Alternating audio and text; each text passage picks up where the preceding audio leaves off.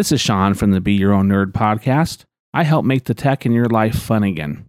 I put out a newsletter today to my subscribers, and you can subscribe to my newsletter. It's free. You can go to my website at beyourownnerd.com and subscribe. And the newsletter today was kind of a fun one because it has some cool sites to keep yourself busy and have fun at the same time.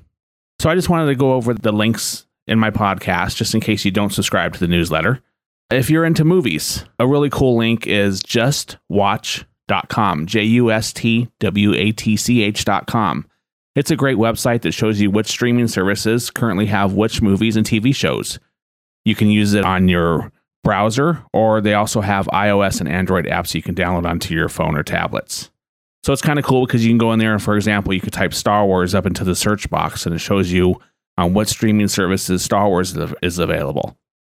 Another one is Binge Together, and that's bingetogether.com. Binge Together gives you the ability to watch a movie with your family or friends, even if you're miles apart. It's kind of cool. It works with Netflix, Amazon Prime, Disney Plus, YouTube, and Vimeo.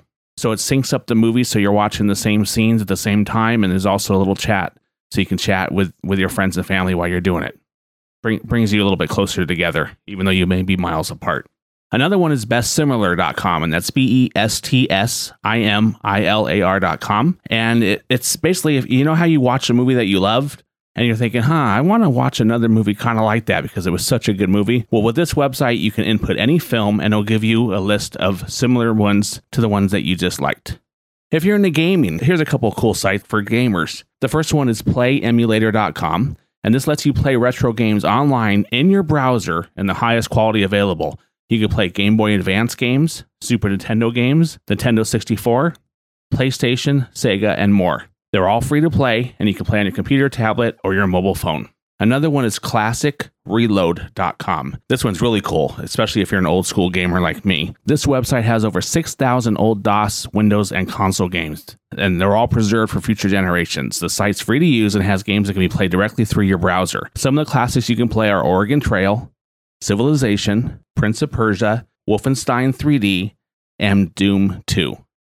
And the last one, this is kind of a this is kind of a cool one, and I'm actually pretty addicted to this one lately. It's called Sandspiel, and that's S A N D S P I E L dot club.